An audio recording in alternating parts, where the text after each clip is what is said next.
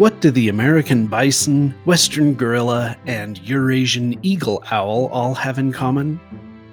One answer is that they are all species whose scientific names are tautonyms, that is, consisting of a pair of repeated words. Bison, gorilla, and bubo, respectively. Bubo-eyed zoologists may spot a more interesting connection, however. Their study revealed subspecies subsequently named with a much rarer triple tautonym.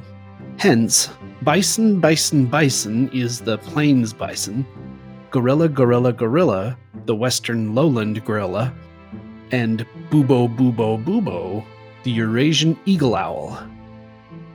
Edward R. Wolpow wrote in a 1983 issue of Word Ways that triple tautonyms are hard to find.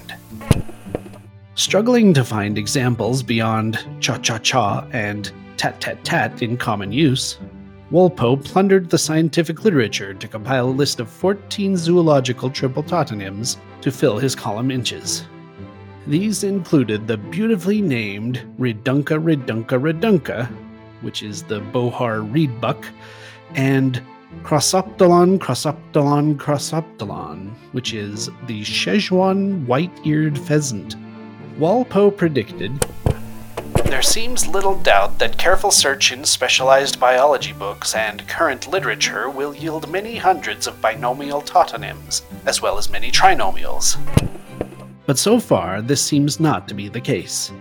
Even today, Wikipedia records only 25 examples of triple tautonyms. Wolpow's article also cites botany, if only to illustrate scientific naming more generally. We can only hope that he did not spend long scouring botanical works for tautonyms, as both double and triple varieties were banned in the naming of botanical species at the Second International Botanical Congress in Vienna in 1905.